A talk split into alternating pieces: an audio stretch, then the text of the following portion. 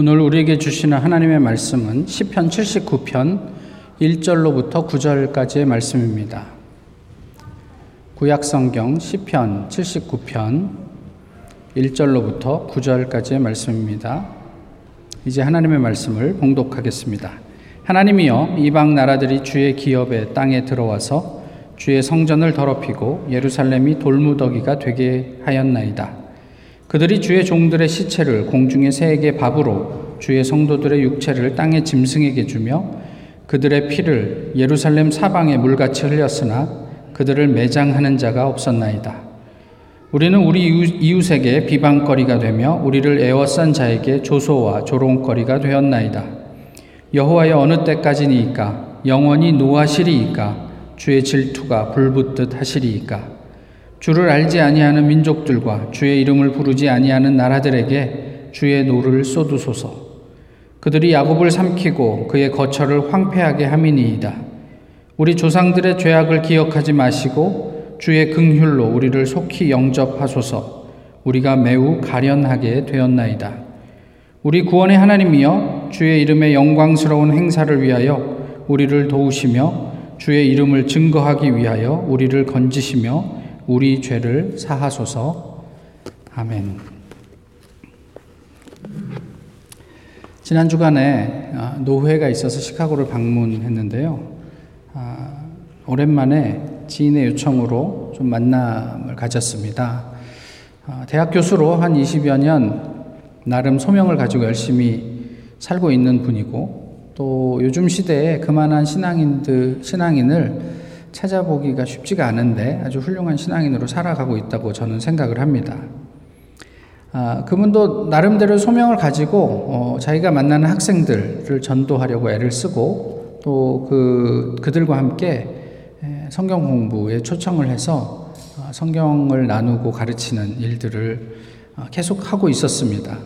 또 어, 한인교회보다는 어, 한인교회 밖에서 또 교회와 상관없이 지내고 있는 많은 사람들을 사귀고 또 가까운 이웃이 되어서 그들에게 하나님을 전하면서 어, 신앙인으로서의 본을 보이기 위해 애를 쓰고 있는 분이에요.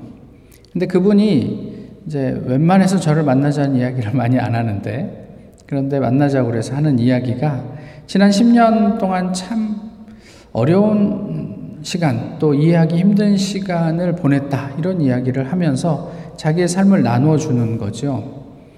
그, 본인이 하나님 앞에 얼마나 성, 성실한가, 아니면 헌신하는가, 이런 것과는 별개로 자기가 하는 일은 일마다 꼬여서 어, 급기야는 이렇게 가깝게 지내는 교회에 다니지 않는 아, 그 주변의 부부들이 자기를 놀리기 시작했다는 거예요.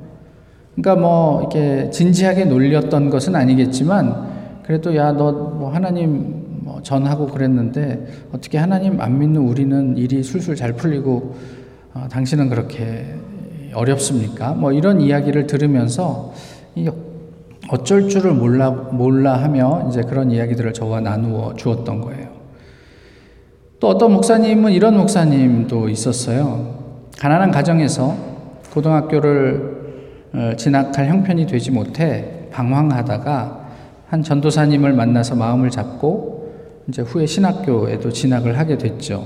그리고 결혼도 하게 되었는데 결혼 후에 얻은 아이가 6개월 만에 갑자기 예, 세상을 떠나게 되고 오랜 시간 힘겹게 마음을 추스르고 난 후에 또 둘째 아이가 태어났는데 그 아이는 또 장애를 가지고 태어난 거죠. 그때 그 목사님이 그런 상황 속에서 이런 기도를 하셨다는 거죠. 하나님, 이제 제발 더 이상은 견딜 수가 없습니다. 뭐 이렇게 기도를 하셨대요. 우리는 이런 상황 속에서 무엇을 할 수 있을까요? 또 기도를 한다면 어떤 기도를 할 수 있을까요? 오늘 본문은요, 주전 587년 예루살렘의 멸망을 배경으로 하고 있습니다. 그러니까 바벨론이 들어와서 예루살렘을 모두 다 아, 이렇게 멸망시키고 어, 그리고 이제 폐허가 된 그런 이스라엘의 모습들을 보면서 어, 이제 부르는 일종의 애가이죠. 1절에서 4절에서 묘사하는 상황을 보면 그 비참함이 이루 말로 다 할 수가 없을 지경입니다. 그런데 이런 상황이 벌어진 이유가 무엇입니까? 이런 상황 왜 벌어졌죠? 이스라엘이 멸망한 이유는 그들이 하나님 앞에 범죄했기 때문입니다. 이 이스라엘 백성의 타락 때문에 이제 이스라엘은 이런 어떤 비참한 일을 겪게 되는 거예요. 물론 그 이전에 하나님께서는 끊임없이 기회를 주셨죠. 선지자들을 통해서 경고하셨습니다. 그러나 이스라엘은 듣지 않았던 거예요. 결국 하나님은 이방 나라, 뭐 바벨론을 비롯해 주변에 있는 나라들을 회초리 삼아서 이스라엘을 치셨죠. 어, 열왕기 하의 본문을 놓고 보면은요, 뭐 성전뿐만이 아니라 성벽도 다 무너졌고, 그 다음에 고관 대작들의 저택들도 다 불타 없어졌다. 뭐 이렇게 묘사를 하고 있어요. 어, 사실 그때 당시에 이스라엘에게 있어서 이 성전은 허울뿐인 것이었으니까 뭐 무너진다 한들 뭐 문제가 되겠습니까만은 적어도 그 성전을 하나님 대신으로 여겼던 유대인들에게 있어서는 그 성전이 없어진 것이 상당한 충격이었겠죠. 이러한 상황 속에서 이스라엘이 할 수 있는 것이라고는 하나님에게 하소연하는 것 뿐이었습니다. 다른 무엇이 있을 수가 없어요. 그러면서 그 이후에 기도가 이어집니다. 오늘 본문 기도의 요지는 무엇이냐면 하나님 우리를 좀 구원해 주십시오. 이런 이야기예요. 그런데 그 내용이 좀 불편합니다. 주를 알지 아니하는 또 주의 이름을 부르지 아니하는 이라는 수식을 앞에 붙이긴 했지만 이스라엘을 괴롭히는 적들을 하나님이 좀 처리해 주십시오라는 내용을 가지고 있는 거죠. 이게 왜 불편한 대목일까요? 조금 전에도 말씀드렸지만 지금 이스라엘이 당하는 고난은 누구 때문입니까? 이스라엘 본인 때문이에요. 자기들이 하나님 앞에 지은 죄 때문에 당하고 있는 고난이란 말이에요. 그들이 자초한 것인 거죠. 물론 본문에서 자신의 죄를 용서해 달라는 내용이 포함되어 있지만 그럼에도 불구하고 스스로 초래한 심판의 결과를 왜 성실하게 감당하지 않을까 이런 거죠. 그러니까 내가 죄를 지어서 교도소에 들어갔는데 그 수감되어서 나를 대하는 그런 교도관들이 별로 마음에 안 들어. 그래서 하나님 앞에 기도하는 거예요. 저 교도관들을 다 죽여 주십시오. 이렇게 기도하는 게 합당하냐는 말이죠. 다시 말하면 내가 하나님 앞에 죄를 지어서 당하는 고난은 당연한 것입니다. 어떻게 보면. 그런데 오늘 어, 시편의 기자가 이야기하는 어, 소위 정당성은 그런 자신의 고난으로, 고난으로 인해 하나님의 이름이 우습게 여겨진다는 것이에요. 그러니까 이방 나라들이 이스라엘을 치면서 너희 하나님이 어디 있느냐? 라고 조롱하고 비방하는 것이 하나님에게도 좋을 게 없지 않습니까? 그러니까 우리를 대신해서 저들을 어, 멸해 주십시오. 이렇게 기도하는 거죠. 일면 맞는 말이기는 한데요. 이렇게 내세운 정당성이 그 자신의 고통을 덜기 위함입니까? 아니면 진짜 하나님을 생각하는 마음에서 이렇게 하나님께 기도하고 있는 것입니까? 설령 하나님을 생각하는 마음이 크다고 하더라도 조금 전에 이렇게 말씀드렸던 그 교수가 자신을 놀리는 이웃들에게 하나님 어, 복수해 주십시오. 이렇게 기도하면 괜찮으시겠어요? 저 사람들이 내가 누군지도 모르고 나를 이렇게 놀려? 하나님, 제가 진지하게 요청하는데 나를 놀리는 저들을 어, 처해, 처벌해 주십시오. 이거 말도 안 되는 기도 아닙니까? 오늘 본문의 전체적인 내용과 흐름을 보면요. 이 기도는 사실 하나님에게 초점이 맞추어져 있어요. 또 그 마음도 어, 진실한 것으로 보여요. 하지만 지금 이스라엘을 짓밟는 이방에 대한 복수의 청원은 그렇게까지 아름다워 보이지는 않는단 말이에요. 사실 많은 신학자들이 오늘 본문을 하나님에게 초점을 맞추고 우리가 하나님을 잘 믿어야 된다. 그래야 하나님께서 우리를 사지에서도 어떤 모든 역경에서도 구원해 주시는 근원적인 구원자가 되신다.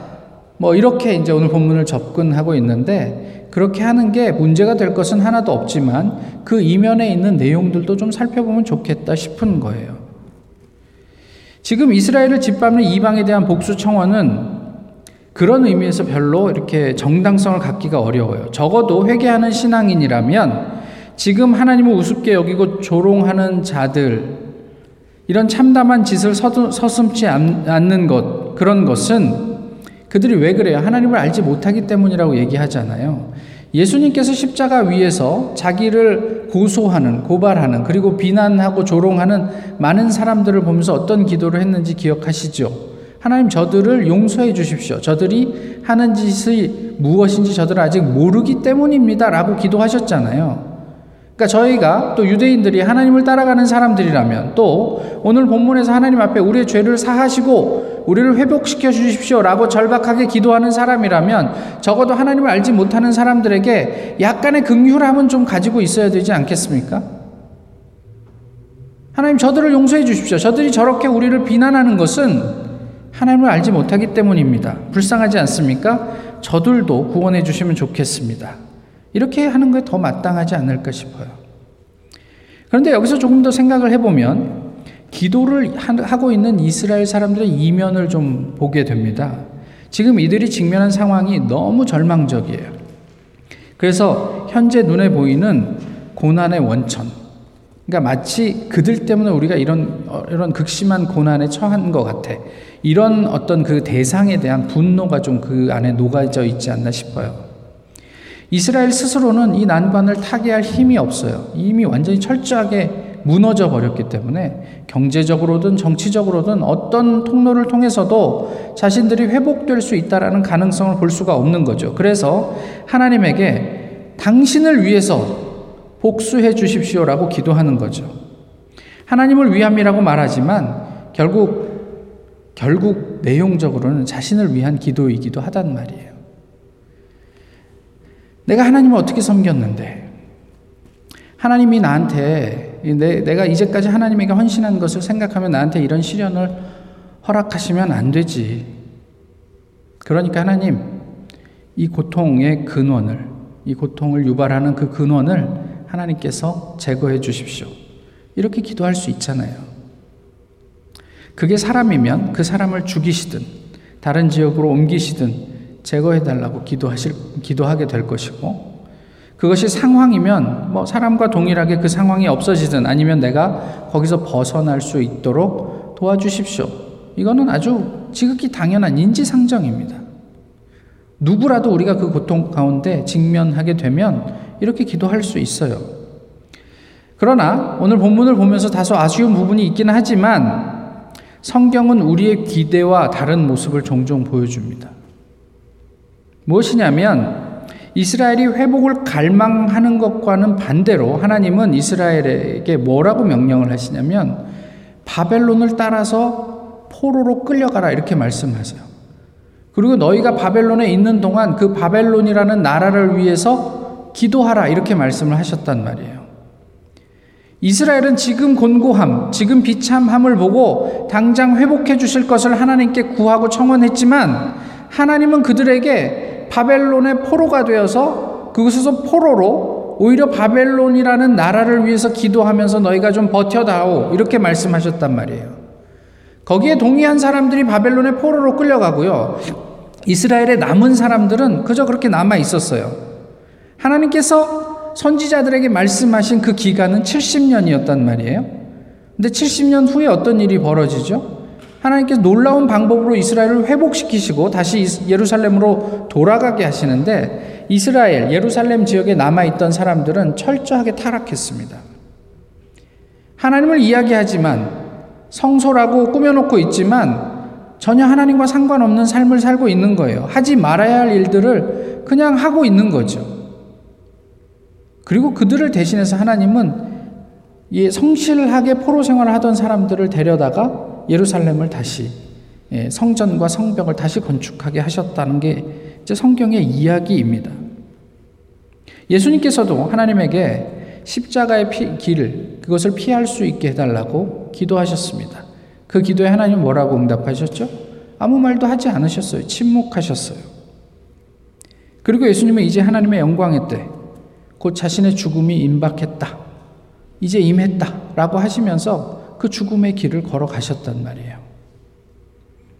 물론, 그, 늘 그런 것은 아니지만, 우리의 비참함이 하나님의 영광이 되기도 하고, 하나님의 뜻이 되기도 해요.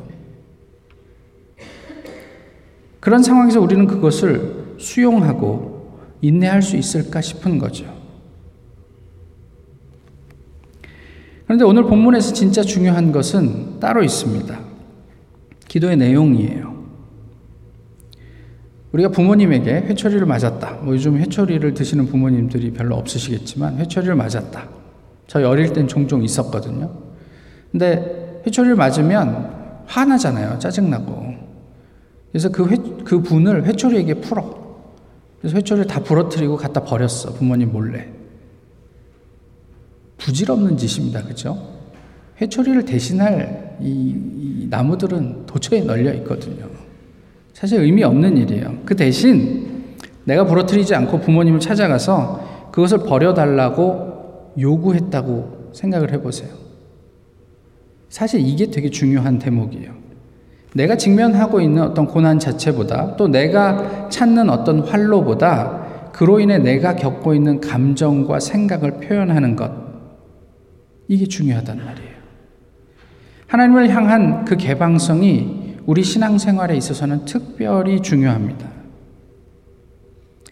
부모님에게 회초리를 버려달라고 요구하는 것. 이것은 나름의 논리가 동반되어야 돼요. 그러니까 내가 다시는 그 회초리 맞을 짓을 안 할 테니까 이제 부모님은 그만 이 회초리를 갖다 버려주시지요. 라고 이야기할 수 있어야 한다는 거죠. 그런데 그렇게 놓고 보면 오늘 본문이 그런 내용이에요. 하나님 우리가 과거에 우리 조상들이 지은 죄가 있는데 이제 우리를 좀 사하시고 그만 이 고통에서 우리를 벗어나게 해 주십시오. 라고 기도한 내용이란 말이죠. 하나님은 전지전능하시고 초, 전지전능한 초월자이기 때문에 저희가 갖는 부담이 있어요. 무엇이냐면 어떤 선도 넘어선 안 될 것 같아. 그래서 하나님에게 늘 이렇게 예의 발라야 되고 또 하나님을 공경하기만 해야 되고 뭐 그런 것 같은 거예요. 물론이죠. 하나님을 함부로 대해서 됩니까? 안 되죠. 그럼 이렇게 생각해 볼까요? 부모님을 함부로 대하면 됩니까? 뭐 이 정도 나이 드셔가지고 예 괜찮습니다 이렇게 대답하실 분은 없겠지만 그런데 우리는 부모님을 함부로 대할 때가 있습니까 없습니까? 없다고는 말씀 못 하시겠죠. 그 함부로 대할 때가 어떤 때예요? 우리 정서가 폭발할 때예요. 딸들은 엄마랑 싸우고 어? 뭐 이런 이런 거란 말이죠. 우리가 혹시 그런 하나님에 대한 오해 때문에 하나님에게 너무 예의 바르기만 한 건 아닌가 싶은 거예요. 친밀함이람, 친밀함이라는 것은 우리의 내면을 그대로 보여줄 수 있을 때 형성이 되는 거거든요. 근데 하나님에게는 한 번도 우리의 감정을 솔직하게 토로해 보지 않고 어떻게 하나님과 친밀해질 수 있겠냔 말이에요. 정말 내가 흉금 없이 우리의 허물을 터놓을 수 있는 가까운 친구들은 우리가 힘들 때 전화해서 야, 글쎄 내가 이런 일이 있었어. 그러면서 나의 상처나 나의 연약함을 다 이야기할 수 있는 대상 아니에요? 그게 부부면 더 좋고.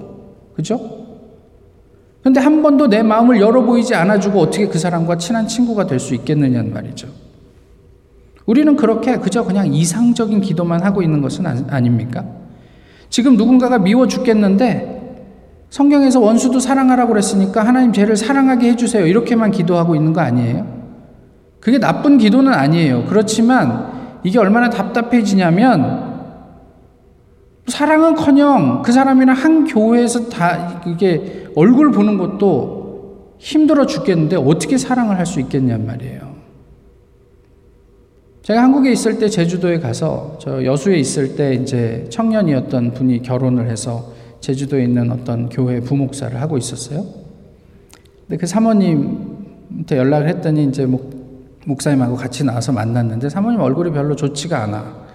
그래서 무슨 일 있냐 이렇게 물어봤더니 아니 부목사님들 사모들끼리 별로 이렇게 사이가 안 좋아가지고 주일날 교회 앞에 가기만 하면 식은땀이 나고 교회에 들어가기도 싫다는 거예요. 그게 실제로 어떤 뭐 정서적인 문제뿐만이 아니라 육체적인 어떤 그런 어떤 어려움도 동반하는 그런 상황에서 그래서 하나님 내가 사랑하게 해주세요라는 기도 갖고 뭐 어떤 도움이 될까 싶은 거죠. 오히려 하나님 나 저 사람 너무 미운데 도대체 내가 이, 이런, 이런 상황을 겪고 있는 것이 내가 이해가 안 되는데 이런 상황을 저에게 허락하십니까? 하나님 미워. 이런 게 훨씬 낫지 않아요?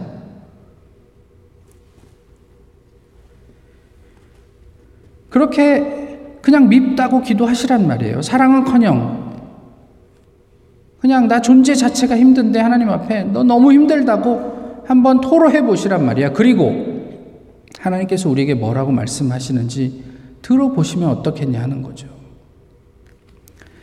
제가 이제 미국에 돌아왔을 때 어떤 분이 한, 이제 그 한국에 있을 때도 계속 이제 어려운 부분들 때문에 저랑 카톡을 주고 받은 일이 있었는데 이제 카톡을 저에게 보내준 게 있어서 잠깐 소개해 드릴게요. 제가 지난 몇 주 고민했던 문제 안에서의 그러니까 고민했던 문제 안에서의 평안에 대해 지난번 막 질문을 처음 던져드렸던 관계로 여러 가지 말씀 등을 통해 갖게 된 생각 짧게나마 나누고 싶어서요. 결론적으로 제가 갖게 된 생각은 평안은 편안과 다르다는 것이고 문제 안에서의 평안이라는 것은 내가 그 부정적일 수 있는 이슈, 기분, 상황들에 압도되지 않고 거기에 골몰하며 부정적 굴레에 끌려다니지 않는 생활이 아닐까라는 생각이 들었어요. 두 가지 구절이 생각나는데 다니엘이 불구덩이 속에서도 어, 그름 하나 없이 새하얀 옷을 그대로 간직한 채 나온 모습, 그리고 요셉이 형들에게 모함받고 죽임을 당할 뻔했던 그런 부정적 상황에서도 그 삶을 유지하고 나중에 그런 형통을 그런 형들을 용서한 모습이요. 부정과 생, 부정적 생각과 원망, 분노에 휩쓸려 거기 압도되어 살았다면 그럴 수 없었겠죠. 물론 가족 중 누군가가 아프다거나 내가 아프다거나 혹 모든 상황이 너무 안 좋다고 할지라도 그것에 제가 압도되어 제 삶을 그 사건들에 종속시켜 살아가지 않는 것이 그것이 이슈 속에서의 평안함이 아닐까라는 다소 추상적인 결론을 점점점. 그런데 이러다 보니 늘 제 안에 있었던 분노와 화를 어떻게 그럼 해결할 수 있을까? 보통 화에 압도되어 죄를 짓고 경솔한 말을 하게 되고 하여튼 예전에도 목사님께 여쭤봤던 것도 같은데 이 화가 나는 기, 기분에 어떻게 압도되지 않을 수 있을까? 밖으로 내어놓지 않음, 않으면 막 화병 날 것 같고 너무 열받는데 어쩔까 이러다가 그냥 문득 애들을 밤에 재우다가 태아와 엄마의 몸이 연결되어 있어 태아의 몸속 찌꺼기는 엄마 몸을 통해 밖으로 나가고 대신 엄마 몸을 통해 늘 새로운 영양분을 공급받는 그런 이미지가 생각나면서 저도 저의 이 부정적인 기분을 내가 어떻게 해결하고 내가 어떻게든 합리화시켜서 억누르려 하기보다 하나님께 기도할 때 이 부정적 기분을 내보낼 테니 저를 하나님의 생명의 기운으로 채워주세요. 라고 부탁하고 있어요. 또 비슷한 맥락으로 결국 화, 분노, 좌절, 부정적 생각은 나가 주체가 되어 이런저런 일들이 내 생각대로 흘러가지 않을 때 나는 것인데 결국 늘 성경이나 말씀에 자주 등장하는 내 삶의 주체가 나가 아닌 하나님이심을 받아들이는 것으로 귀결이 되더라고요. 돌고 돌아 같은 결론에 이르렀지만 그리고 문자가 다소 의식의 흐름대로 써졌지만 그래도 한 학기 시작 전 저도 마음을 가다듬고 생각을 정리하며 문자 보내드려요. 어려우면 저희가 낙심하죠. 근데 때로는 그 낙심이 우리에게 큰 유혹이 되기도 합니다. 이렇게 기도했는데 상황이 좋아지지 않으면 어떻게 될까요? 누군가를 원망해야죠. 그 원망이 때로는 하나님을 향하기도 한단 말이에요. 근데 우리는 하나님을 원망할 때마다 죄책감을 느껴요. 그러면 안 될 것 같고. 그렇지만 동시에 또 이런 생각도 해요. 나를 사랑하신다고? 그럼 나한테 이럴 수 없지. 그런데 그렇게 하나님을 회의하지 마시고 한번 기도해 보시란 말이에요. 저 하나님이 미워 죽겠어요. 이때 우리에게 요구되는 것은 시간이에요, 시간. 이스라엘에게는 몇 년이 필요했습니까? 70년이 필요했어요. 그런데 70년이 아니에요. 아까도 말씀드렸지만 그 70년 후에 하나님은 말도 안 되는 방법으로 이스라엘을 회복시키기 시작하셨는데 문제는 여기에요. 어떤 사람에겐 그것이 70년이었고요. 그리고 그 다음에 태어난 사람들에게는 어떤 사람에게는 한 달, 일주일의 기도의 응답일 수도 있단 말이에요. 70년을 처음부터 끝까지 버텨낸 사람도 있지만 그렇지 않은 사람도 있는 거죠. 이런 차이를 말이에요. 그런 것들을 놓고 비교하거나 경쟁하지 마시란 말이에요. 와, 쟤는 70년을 기도해서 겨우 응답 받았어? 어, 나는 일주일 만에 받았는데 이게 아니에요. 그냥 하나님의 섭리 속에서 누구는 시작부터 그 고통의 역사를 함께 했고 어떤 사람은 나중에 합류하게 된 것 뿐이에요. 다만 우리가 기도 가운데 하나님 앞에서 얼마나 솔직한지를 살펴보시란 말이에요. 정말 내 모든 것들을 다 내놓고 기도할 수 있는가? 제가 예전에도 말씀드렸죠. 하나님, 저의 모든 잘못 다 아시죠? 회개합니다. 이건 기도가 아니에요. 좋은 기도가. 하나님이 모르시지 않지만 내가 하나님 앞에 나를 열고 나의 연약함을 드러낼 수 있는가? 나의 그런 죄까지도. 구체적으로 표현하는 것이 하나님 앞에 우리가 얼마나 오픈되어 있는지를 보여주는 반증이기 때문에 그렇게 기도해 보시라고 하는 거예요. 그저 두루뭉술하게 하나님 다 아시니까 그냥 용서해 주세요. 이게 아니라고. 제가 이런 죄를 지었습니다. 이런 죄책감에 시달립니다.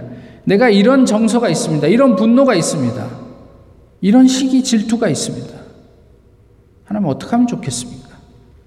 이렇게 한번 기도해 보시라는 거죠. 하나님은 우리를 괴롭히시는 분이 아니에요. 예수님 말씀대로 우리를 끝까지 사랑하신대요. 끝까지 사랑하신다는 것을 우리를 그것은 우리를 책임지신다는 의미이기도 해요. 물론 우리가 하나님에 대해서 마음이 안 좋을 때가 있죠. 기도했는데 잘 안 들어주시고 응답도 안 되는 것 같고 그렇다고 그분을 의심하지 마세요.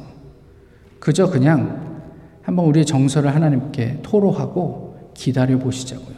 하나님이 무슨 일을 하실지. 지난 주 중에 요즘은 그런 게 잘 안 오죠. 편지가 한 통 저희 집으로 배달이 됐어요. 저희 교회를 거쳐간 분의 편지인데요. 이것도 하나 읽어 드릴게요. 안녕하세요. 연락을 드려야지 드려야지 하다가 늦어졌어요. 하고 싶은 이야기가 참 많았는데 막상 쓰려니 무슨 이야기부터 시작해야 할지 모르겠어요. 안식년 여행은 잘 다녀오신 거죠? 안전을 위해 기도했어요. 하나님 안에서 누리는 휴식이었길 바라요. 충분히 누리셨기를. 목사님, 제가 샴페인에서 지낼 때도 그리고 샴페인을 떠나서도 힘들 때 의지하고 기댈 수 있는 분이 되어 주셔서 감사드려요. 성도가 한두 명이 아닌데 제가 너무 부담을 드렸던 건 아닌가 싶기도 해요. 앞으로 그 고마움은 평생 잊지 못할 것 같아요. 주님의 교회에 다닐 때보다 떠나서 더 중보 기도를 많이 하는 것 같아요. 이제야 철이 드는 것인지 아, 중보기도의 중요성과 필요성을 깨닫게 되어서인 것 같아요. 기도하겠습니다. 저는 이전보다 안정된 생활을 하고 있어요. 영주권도 받았고, 감사하게도 지도 교수님과 좋은 관계를 유지해가며 프로젝트 하고 있어요. 그리고 부모님과의 관계가 개선되었어요. 사실 유학 나와서 힘들어도 힘든 티 내지 않고 좋은 이야기만 하려 노력하다가 신앙으로, 진로로, 배우자 문제로 갈등만 쌓였었거든요. 제가 너무 무너지니까 부모님이 많이 놀라셨어요. 엄마는 제가 나쁜 선택을 할까봐 걱정하신 것 같아요. 그런데 제가 하나님 이야기를 했거든요. 엄마, 내가 힘든데 그래도 하나님이 계시다는 걸 믿어. 그래서 죽음을 생각하진 않아. 라고 했는데 그때 엄마가 하나님이 진짜 계신가? 라는 생각을 했다네요. 처음으로 그리고 고마웠대요. 하나님께. 제가 힘들다고 이야기하면 요즘에 꼭 하나님을 언급하세요. 마음이 많이 열리신 것 같아요. 아빠는 예배를 꼬박꼬박 드리세요. 그리고 절 위해 기도해 주세요.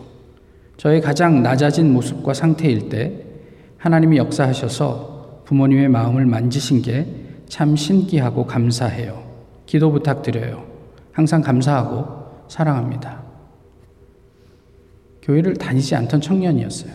그리고 이 타운에 학위를 하러 와서 하나님을 만나게 되고 이 타운을 떠나서 자기 커리어를 지금 이제 계속 살아가고 있는 자매죠.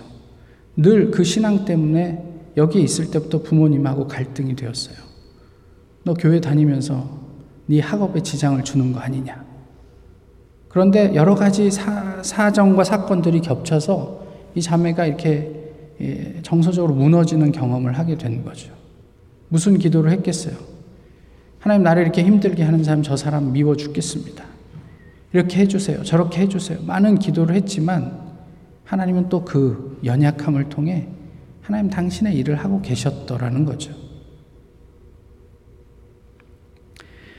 오늘 본문 읽지 않았지만 12절에 이런 말씀이 있습니다. 주여, 우리 이웃이 주를 비방한 그 비방을 그들의 품에 7배나 갚으소서. 참 유치한 기도라고 저는 느껴져요.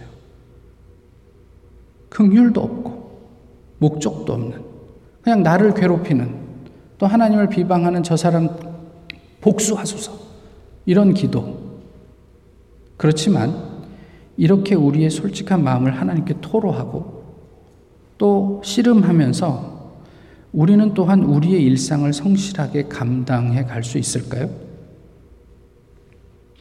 그 사람이 미워서 그렇게 기도하는 게 뭐가 문제예요? 우리 부모님한테는 그렇게 얘기할 수 있잖아요. 우리 하나님에게도 그렇게 얘기할 수 있잖아요. 나는 그렇습니다. 그렇지만 동일하게 동시에 또 다른 한편에선 하나님께서 우리에게 허락해 주신 그 일상을 감당해 갈 수 있을까요? 오늘 본문 마지막에 이렇게 기록되어 있습니다. 우리는 주의 백성이요 주의 목장의 양이니 우리는 영원히 주께 감사하며 주의 영예를 대대에 전하리이다. 모쪼록 우리의 삶, 모쪼록 우리의 삶이 어, 이런 삶이 되었으면 좋겠습니다. 그저 사람들을 만나서 뭐 우리의 인간적인 일들만을 오며 가며 교제하는 게 아니라 우리는 주의 백성입니다. 주의 목장의 양입니다. 우리는 영원히 주께 감사하며 주의 영예를 대대에 전하겠습니다. 오늘 시편 기자의 고백이 우리들의 고백이 되기를 원하고 또 우리들의 하나님과의 관계가 더욱 친밀해져서 그 하나님의 놀라운 역사의 한 부분을 더불어 함께 감당해 갈 수 있게 되기를 소망합니다. 기도하겠습니다. 귀하신 주님, 오늘도 주님 앞에 서게 하심을 감사합니다. 우리가 하나님 인도하시는 그 모든 길을 다 이해할 수는 없지만 그 안에서 하나님과 더 깊이 친밀하게 교제하며 하나님의 뜻을 분별하고 따라갈 수 있는 주님의 백성들 되도록 주께서 인도해 주시옵소서. 예수 그리스도의 이름으로 기도하옵나이다. 아멘. 찬송가 212장 함께 부르시겠습니다.